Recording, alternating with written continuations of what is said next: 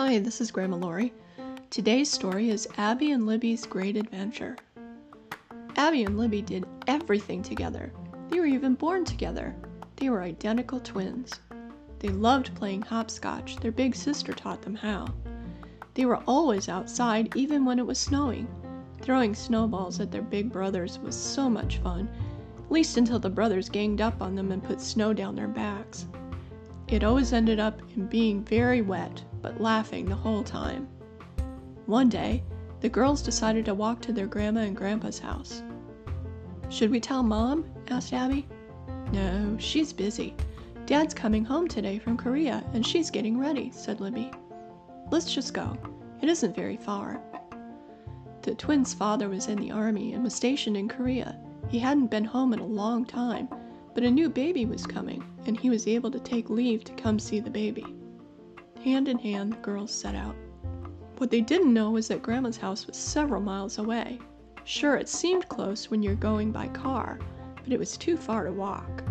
As they walked down the street, there were more and more cars. When they came to a stoplight, they stopped until they had a walk sign and continued on. Isn't Grandma going to be surprised to see us? said Libby, laughing.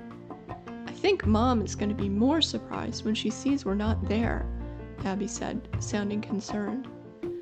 Libby was the more adventurous of the twins, but Abby didn't want to be left behind on Libby's adventures, so she always went along. Besides, they always had a great time as long as they were together. The further they walked, the heavier the traffic became. Before long, cars were honking at the girls. They were worried about these two girls out all alone. A police car pulled up in front of them. They were afraid, so they ran behind one of the buildings and hid in the doorway. Girls, girls, I know you're in there. Please come out, said the police officer. The twins looked out from the doorway. I won't hurt you.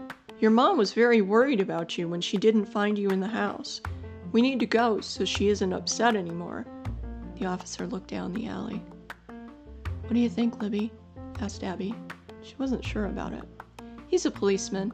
I think we can trust him. Besides, Mom doesn't need to be worried about us. It might hurt the baby, Libby said, stepping out from the doorway and taking Abby with her. We're here, Libby said. The police officer smiled and kneeled down. There you are. Boy, we've been looking everywhere for you. Luckily, someone saw you walking down the street and called us.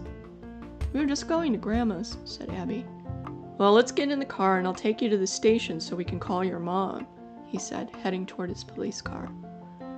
When they got to the police station, everyone was so happy to see them. They gave the girls drinks and snacks while they waited for their mom. They shared jokes with the girls.